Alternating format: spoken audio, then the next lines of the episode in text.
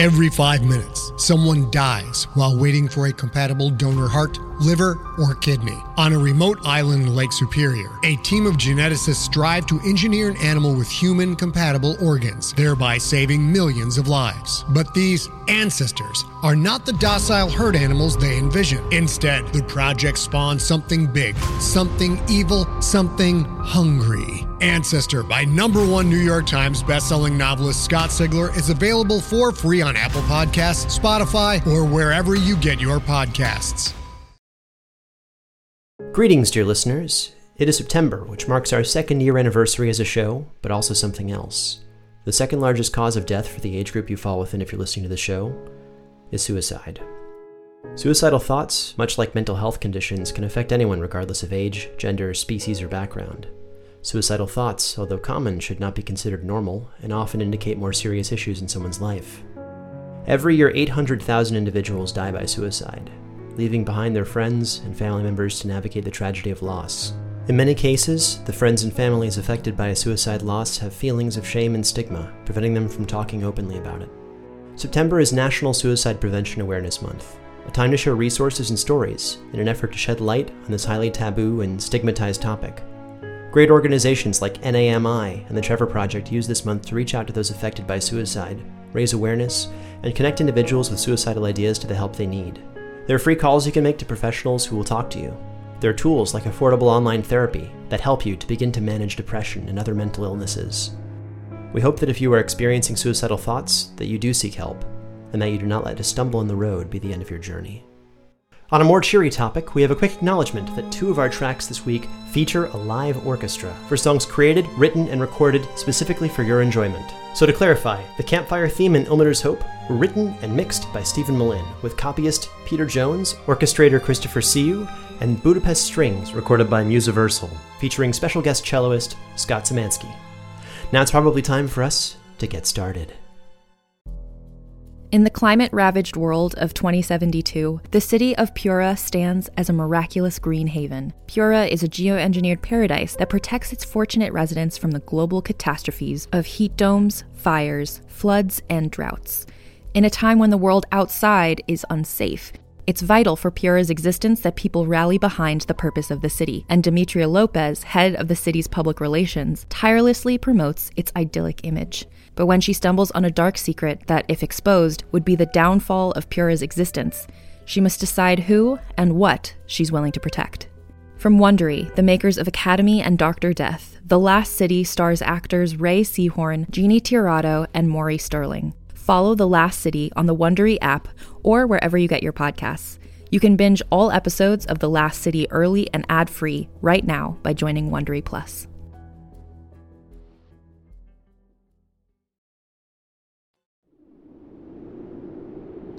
Cheles de pace, sales. Do you seek him? You have found yourself among those who roll the dark dice. What you are about to hear happened long ago, a story brought back from the edge of oblivion, dutifully transcribed and enhanced orally to better captivate your attention. Previously, the team set off from Ilmater's Hope to find the town's missing children. Instead, something else found them. Now, well within the roaming forest, can they endure the trials to come? Will the team's resolve hold up? Will odds roll in their favor? Fear the strangers in your midst. Never play games of fate. Dark Dice, Chapter 14 Fireside.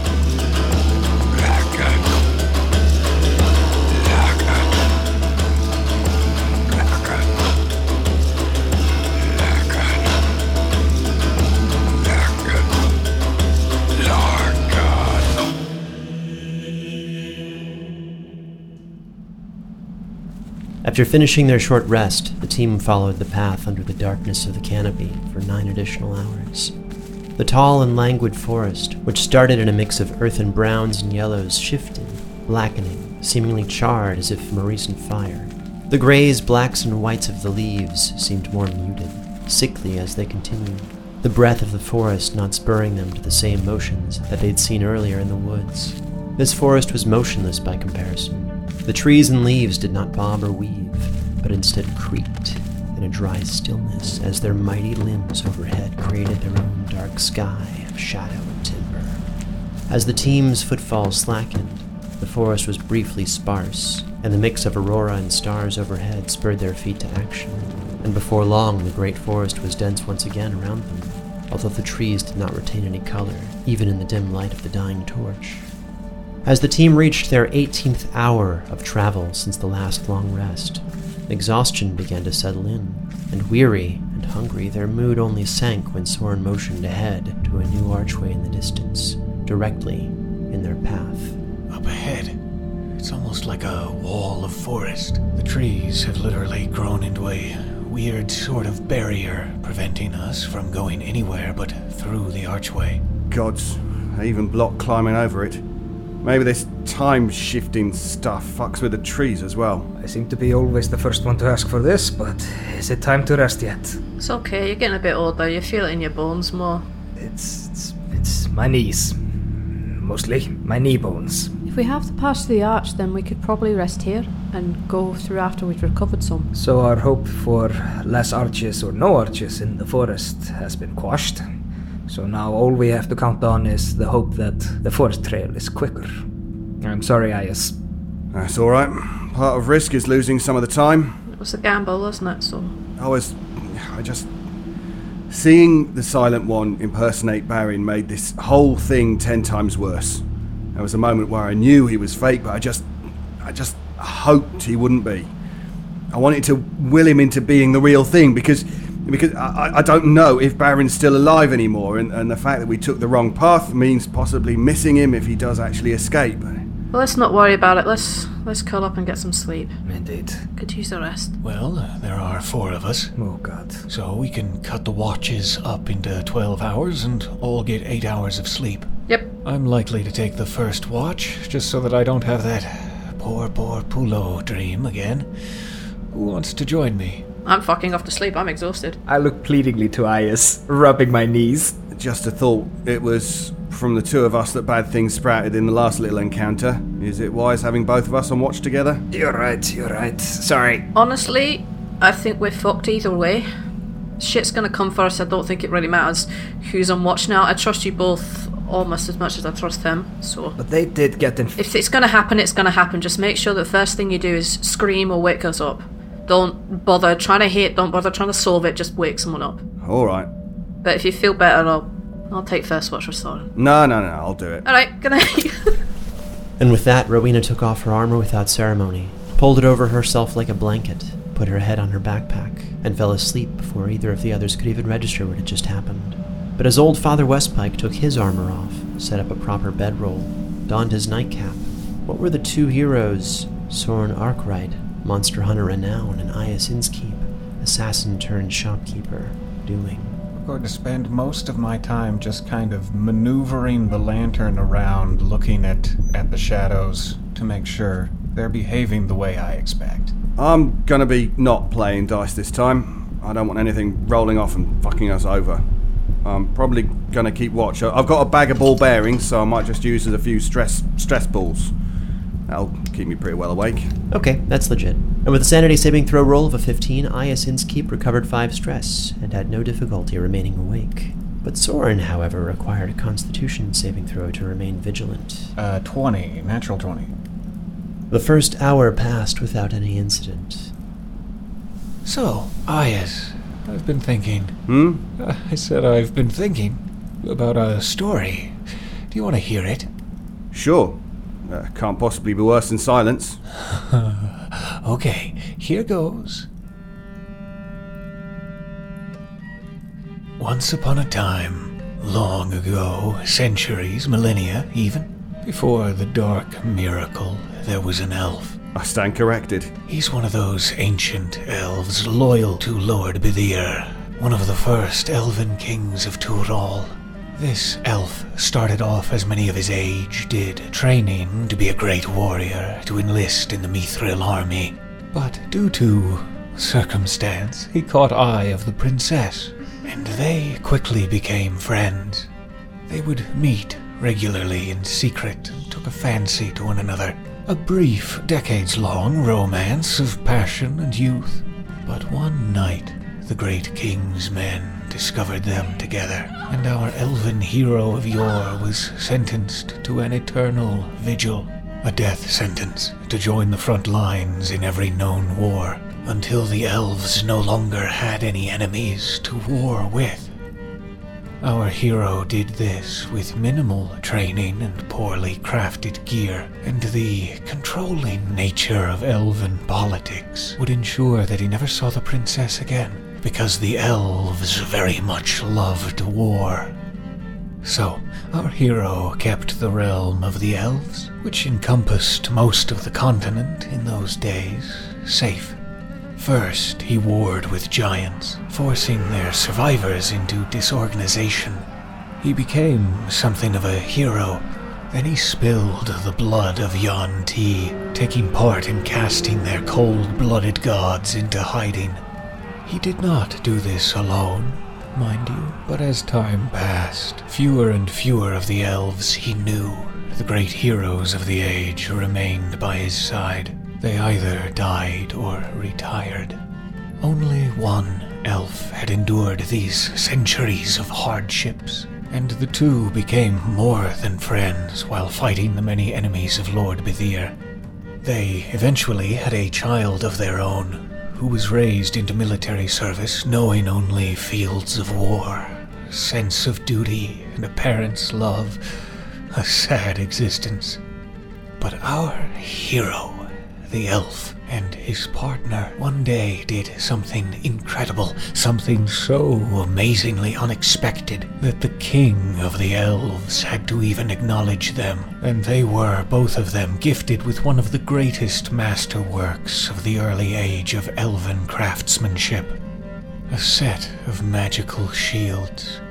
What did they do? It's not important because it made no difference to their death sentence, their eternal vigil, and instead of being allowed to return and live a normal life among their kind, they were tasked with spending the rest of eternity in isolation in a dark, cold crypt hidden behind giant statues erected in their honor.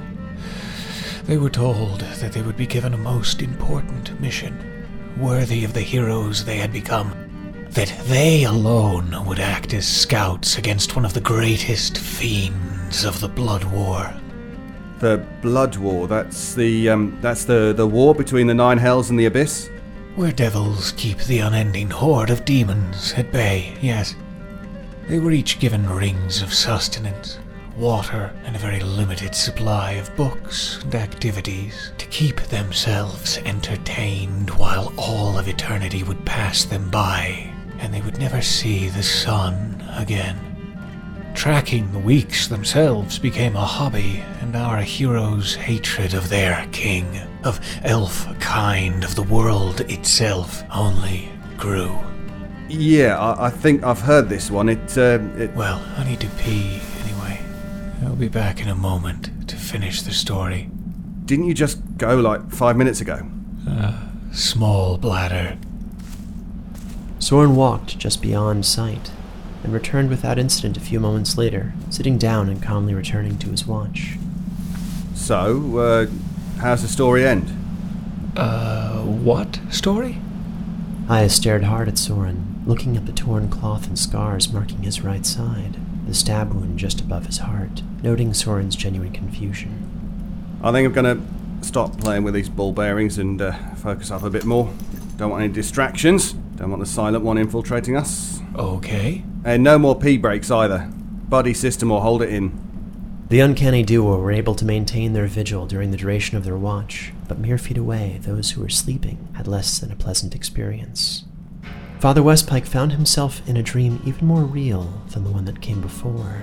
He was now face to face with his son Reinar, who grew up rapidly within the corrupting influence of the council members he so despised although in a location he was entirely unfamiliar with. As the events of months flew by in a blink, he followed Reinar through rooms with so many faces unfamiliar, hated, and even briefly that of young Rowena, among others. As time passed, Reinar was twisted by those around him, and though dressed as a follower of Tempus with a brooch and flaming sword, he engaged in despicable acts unbecoming of any dwarf, much less a supposed paladin. Sindri watched his son take, hurt, and pillage in the name of a god he knew would be against such brazen acts. There was a darkness in Reinar's heart, fueled by a hatred which Sindri could feel burned for him.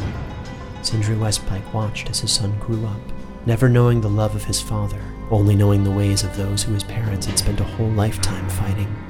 This darkness was a sickness, an uneasy sensation of weight and bile that was left within Sindri as he awoke.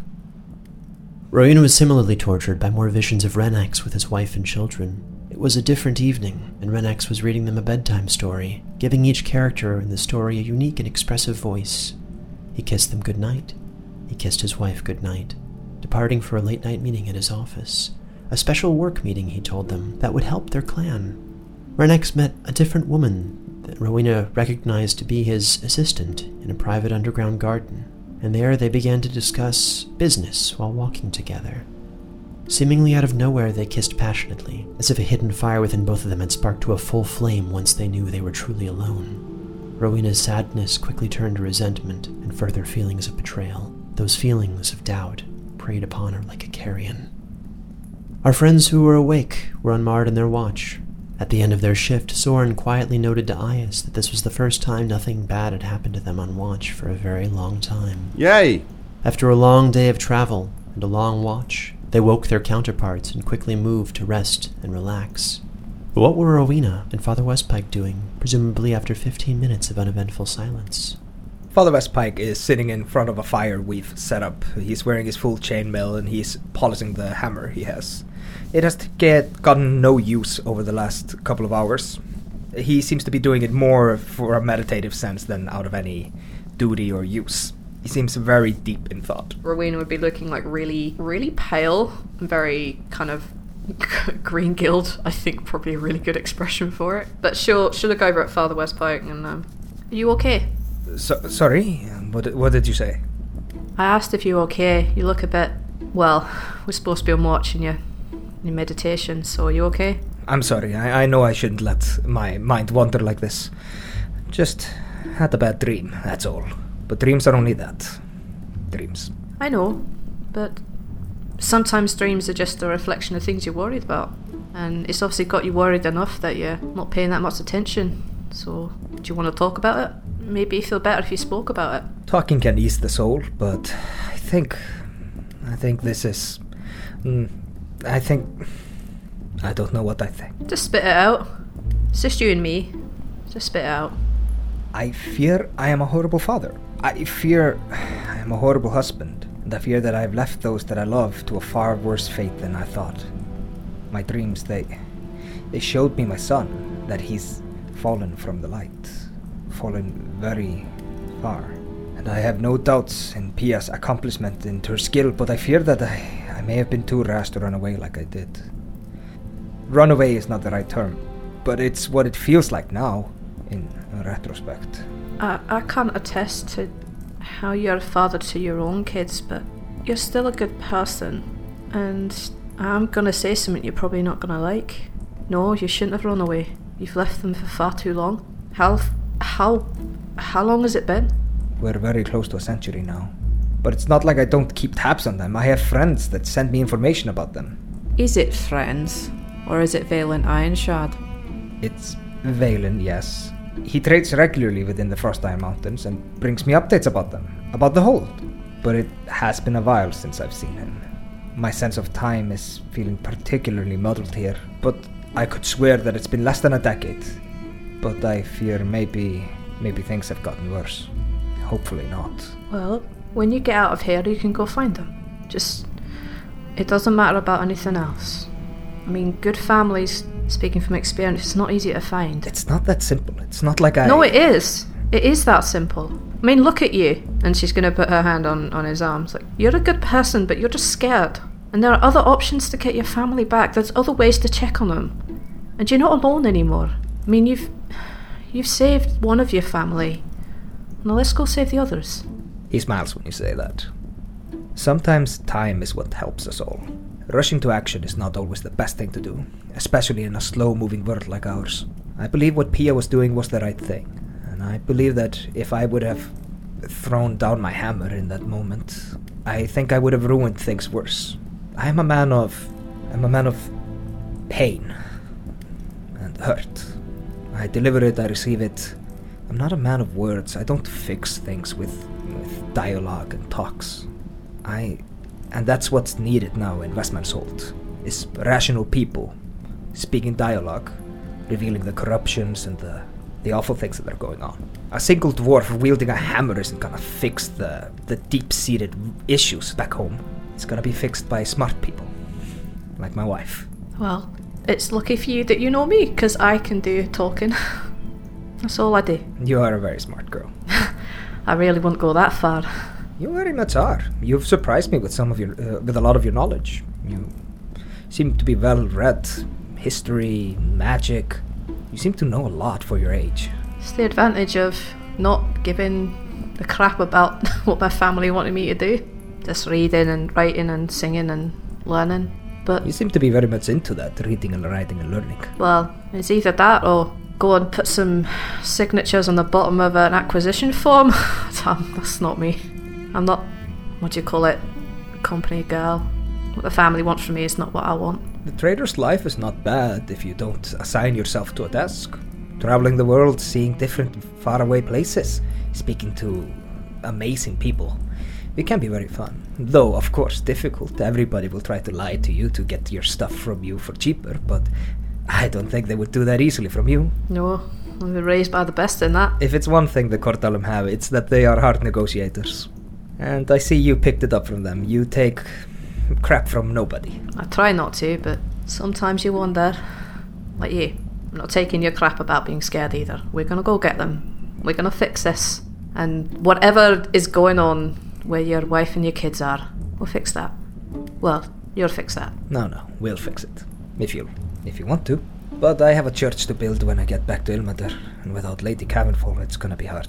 I think I probably owe a hand in that. I'm sorry, I should, I shouldn't bring it up. That was, that was dumb of me. You can see her eyes are definitely beginning to tear up. Rowan, I'm sorry. I shouldn't have spoke of that.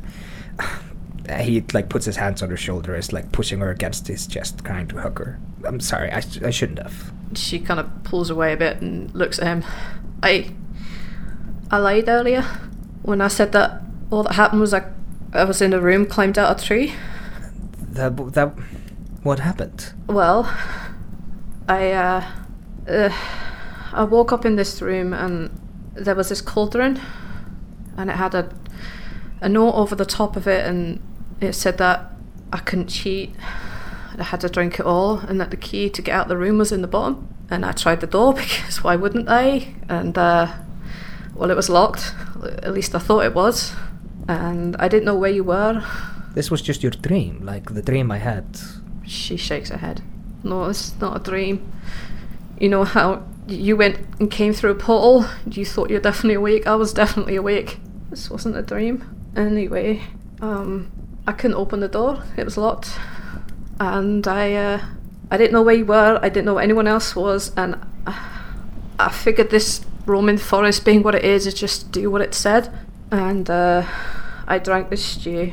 I drank it all. I drank it down to the very bottom, and I tried not to taste it. I tried not to think about it, but when I got to the bottom, and there were two eyes in there, and Eyes. uh, she nods, and there was um, there was Lady Camon's head in there. No. This is this is I didn't mean to kill her. I didn't. you you didn't. It wasn't you. It was the sword. It's just the forest's tricks. It's not real, Rowena. Don't believe the forest. It doesn't matter if what I drank was her or not. It doesn't matter. I still killed her. No, you didn't. You you silly girl, you didn't. That sword was cursed, created by some mad magic. It wasn't you. It wasn't your hand. It was the blade. You are not responsible. You know, I thought I killed you. And when I saw it go into her instead, I was really relieved.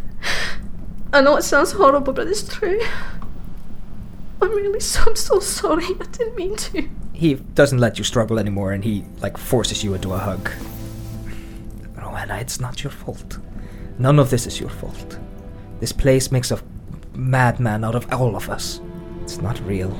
That was a dream, a trick. The force is trying to break you, and you're stronger than this. I just want to go home. As soon as we find the children, we will all go home. All of us. And I will vouch for your sanity and for your. your. innocence. I will not let anybody harm you or claim that you have done anything wrong. You came here out of the goodness of your heart, and this god-forsaken place has turned you. turned your mind against you, turned your body against you. You are not responsible, Rowena. And he squeezes you into a hug. She hugged him back like really tightly. She's basically just trying to contain her sobbing. It's okay. Don't think. Don't. I know it's beyond me to tell you not to think. Your mind is a great place. But just know that you are not responsible for this. Just know, you. You're a good person. You could have stayed back in Ilmater's Hope. You could have helped the women plow the fields if you wanted. But no, you decided to risk your life to come here running with me. You didn't come here out of malice, out of hate, or out of jealousy, out of greed, or any of the things that motivate most of the people I know. You came here simply out of the goodness of your heart. You came here to help. Uh, she pulls back a bit and wipes her tears on the back of her hand and she says, Yep, and that's that's really working out great for both of us. He wipes away a, a single tear that was like welling up in his eye as he's trying to stay stoic, listening to Rowena cr- uh, sob. It's fine. It's fine. Lady Cavanfall knew the dangers we were gonna face, and she chose to sacrifice herself. You did not choose to wield that blade in that way. As you talk about choosing to sacrifice herself, it looks as if she's coming to a decision. And she nods and, okay. Okay, so we've got a plan. We get home and we fix all the shit when we get home as a plan. First we fix Ilmater's hope, then we fix ourselves. Let's do the sh- easy things first. Yeah, sounds like a plan. And uh, she'll pull out her harp and she'll start to play some of the kind of music that she's heard in the church that she was uh, around you guys with when they, she first arrived. He picks up quickly what she's playing and starts uh, hymning along with the tunes. Það vex blóm fyrir vestan og vornóttin mild og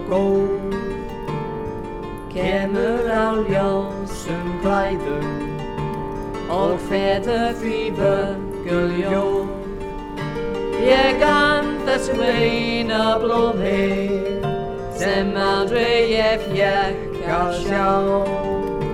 Og þangva horfir minn hugur í hljóði og einmanna frá. Og því geng ég fár og förur með framandi jörðinni. Það vex eitt blóm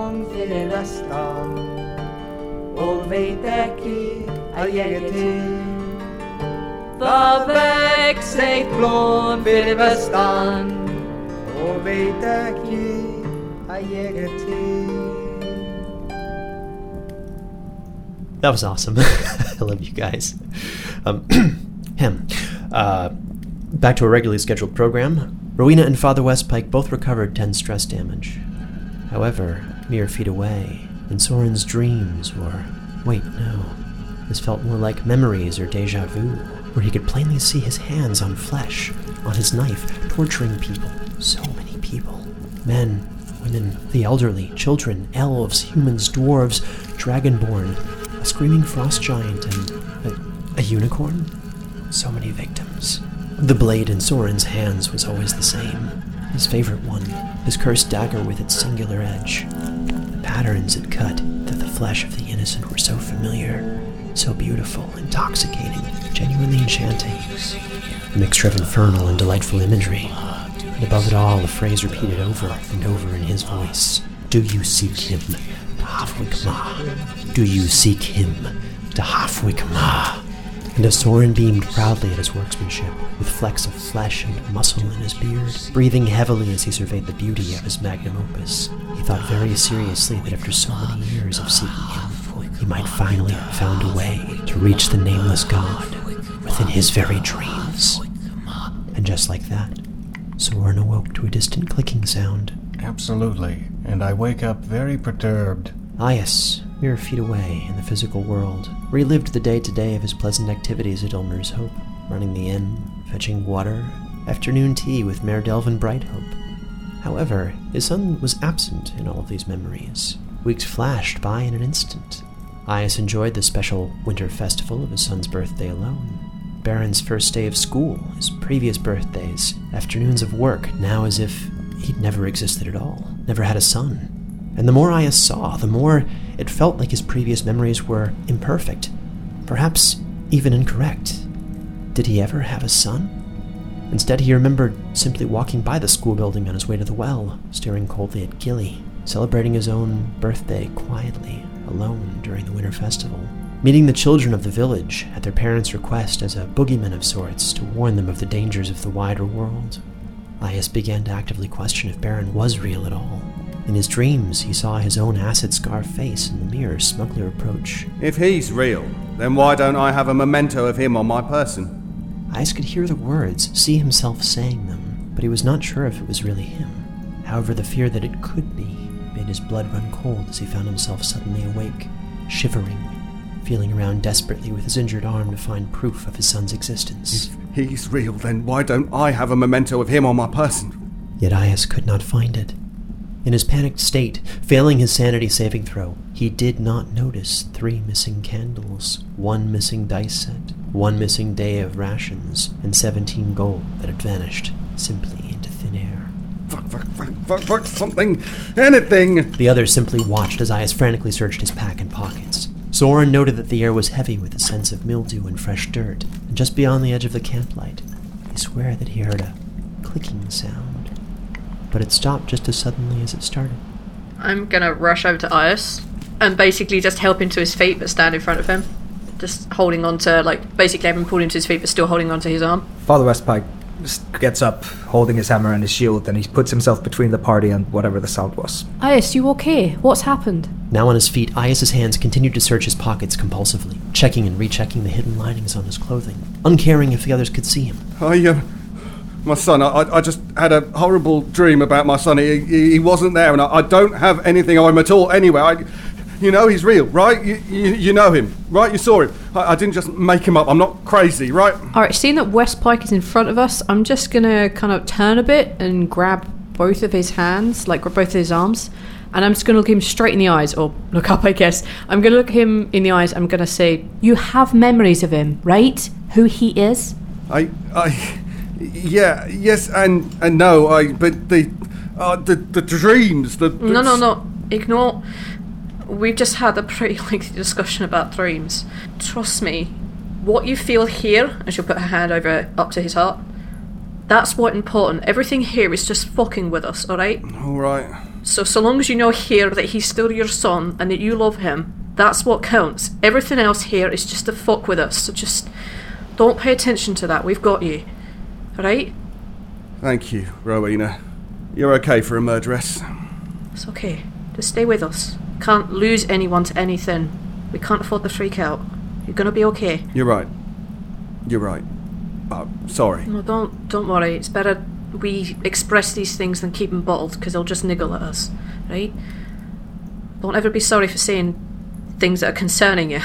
Just remember what's real. Rowena, can I say something to you in private? Uh, yeah, sure. What? I seriously do not remember ever meeting a son. I never have, and I am essentially the village priest. There is a very real danger that both of our traveling companions may have started the journey in in less than full mental strength. I really don't want to believe that. But it may be true. And we have to be ready for that possibility that either or both of them may turn on us when we find the the children. Cause Ayas hates religion. Is it possible that maybe he just, you know, never let his kid hang out with us because you talk to yourself into religion and I'm well me, so he kind of thinks we're bonkers? It is possible, but I am just saying, prepare yourself. Six hours into their long rest, Soren caught a glint of eyes in the distance. Five pale yellow eyes, one of which was bisected. While notching a flaming arrow, Soren is going to say, We are no longer alone. Get to the gate. As Soren let loose the arrow, the light missed its target, but briefly illuminated the heaving, stretched monstrosity of chitin and claws. Its features warped and stretched as it began to charge the team from where it crept in waiting 80 feet away. Next time we'll take the left path, okay? Of course I will. Retreat to the gate now. We can do that. We can do that. The team was able to reach the archway before the creature was on top of them, and once they passed through, they immediately felt that strange sense of familiarity, like they had been here before, like they almost belonged here. They watched as a pack filled with three days' trail rations was crushed underfoot by the creature, which. Oh, by the way, before the long rest, you all consumed an additional day of trail rations, unless otherwise noted. Yep. I will not. I refuse to eat my dinner. That's understandable under the circumstances. Also, each of them lost two points of an attribute of their choice. Back to the adventure. As the team looked back, they could see the creature moving at an unnaturally fast pace, a blur of motion that left a trail of its outline as it moved. The creature paced with relaxed motion but deadly speed a dozen times in the blink of an eye before returning back to the darkness from whence it came. The thing's not following us through the archway. I wonder why. Probably knows about the weird time dilation thing. Perhaps something about the time is uh, un, un, like, is dangerous to it. You two should go back to sleep. Yeah, we need like another four hours to get a full rest at this point, assuming no funny business. Yeah. We should. You two should go back to sleep. We'll finish out our watch. Don't you worry. You're the one who mostly spent on that fight against those freaks. You threw everything you had at them. You should definitely be the one who goes back to sleep. None of us got a real rest. Yeah, but we have a watch to do. If I'm not doing much, I'll be fine. We've got our music. Behind them, the creature returned to circle around the gate, pacing another 20 or so times as its blurred outline trailed behind. It looked up, stared directly at Soren, and vanished again into the darkness. None had time to react as the entirety of that description took place in less than the blink of an eye. I suddenly feel very vulnerable standing this close to the portal. Let's take the conversation a few feet further away. Okay, maybe we should move on a little bit before we rest as well. Yeah, let's keep moving. Yeah, we keep moving. The team walked 80 feet, 90 feet, 150 feet. Ayas, eyes fixed on the archway, nearly tripped as he saw the creature creep slowly through and sprint off into the woods. Guys, that thing came through. Through the archway. Yep. Okay, what have we got? We. We really have to rest. I mean, I suppose I could set up my little rope, string, and bell thing to let us know it's coming. do you have. I know you said you got a bag of ball bearings. Have you got a bag of caltrops or anything? Of what? I take that as a no. No, I don't, probably. That's. Oh, fuck. My rope appears to only have 10 feet left. I think it cut and frayed in a few spots when I was bit earlier. So, we hunt it. The next person who sees it, take a shot. We need this creature dead. It's not gonna let us rest. Alright, where did you see it go? Uh, It went east. Or whatever way that is. Right side of the path. Gotcha. Can you do that warding thing that you put on me earlier? Uh, uh, yesterday? Uh, it has a limited time span. It will only it will last less than an hour. Alright, so let's make one of us a target.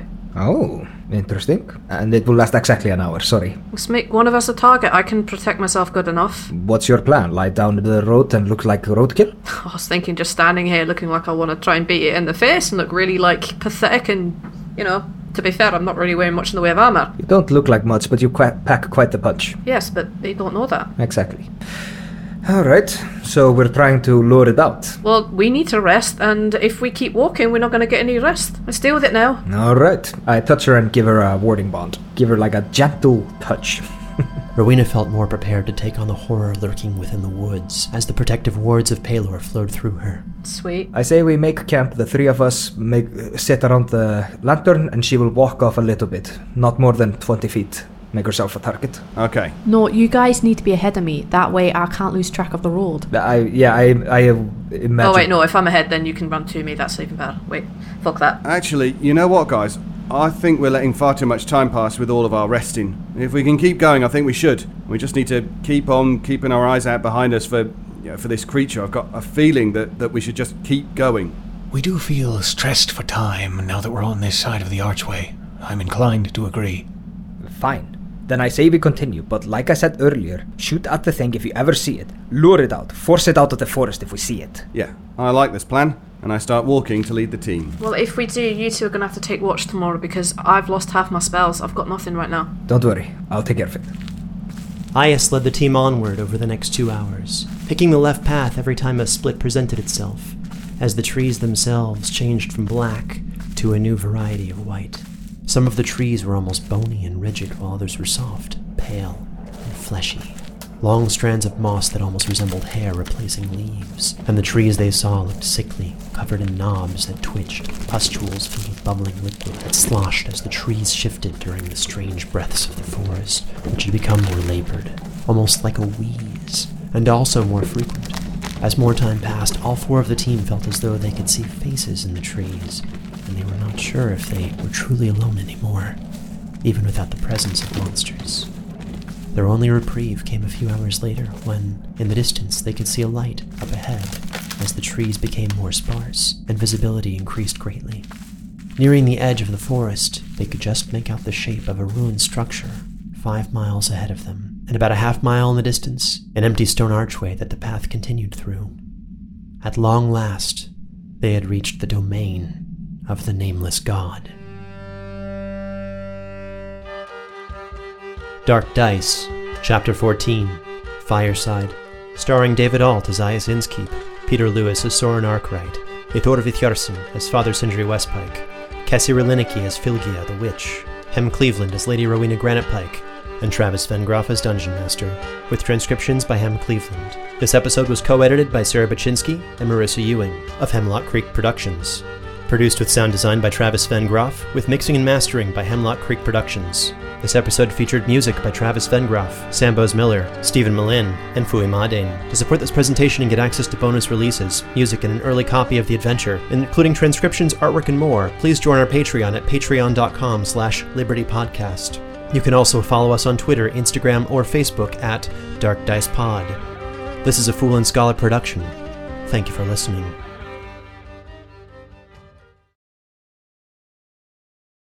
Hey there, this is Justin Bartha. I made a funny new podcast, King of the Egg Cream. It has the greatest cast in the history of podcasts with actors like Lewis Black, I'm torn by my feelings for two women. Bobby Cannavale, You can eat it, or if someone hits you, you can put it on your cut. Melanie Lynskey, I wonder what these marvelous things are that look just like boiled chicken feet. Jason Ritter, I can break things and pick locks and kill people. Michael Stuhlbarg, The whole point is to inspire people that they should make themselves better. Ari Graynor, No, don't whet its appetite. What are you, an idiot? me, Justin Bartha, That's not just any egg cream, that's a Lemke's special. and all narrated by the hilarious Richard Kind. This is the story of Harry Dalowitz and how he rose from nothing to become New York's King of the Egg Cream. So if you like funny true stories, come listen to King of the Egg Cream, available wherever you get your podcasts.